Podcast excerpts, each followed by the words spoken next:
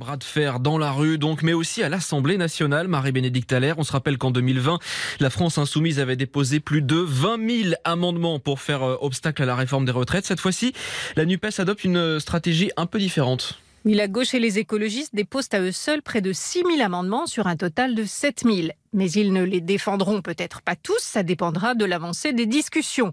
Les insoumis ont accepté de revoir leur stratégie avec un temps contraint d'une vingtaine de jours à l'Assemblée. L'obstruction systématique n'était pas la méthode la plus efficace pour contrer la majorité. La NUPES veut quand même jouer avec les nerfs du gouvernement et surtout ne pas laisser la maîtrise du temps à la majorité. Il s'agit d'arriver au moins jusqu'à l'article 7, celui sur le recul de l'âge de départ à 64 ans. Plus le gouvernement parle, plus on voit que cette réforme n'est pas juste justifié, commente un des chefs de file du texte pour la NUPES, et d'ajouter il faut que la rue, les manifestants sachent qu'on danse avec eux. Si ça se tend dans la rue, ça se tendra dans l'hémicycle. Marie-Bénédicte l'ère du service politique de RTL.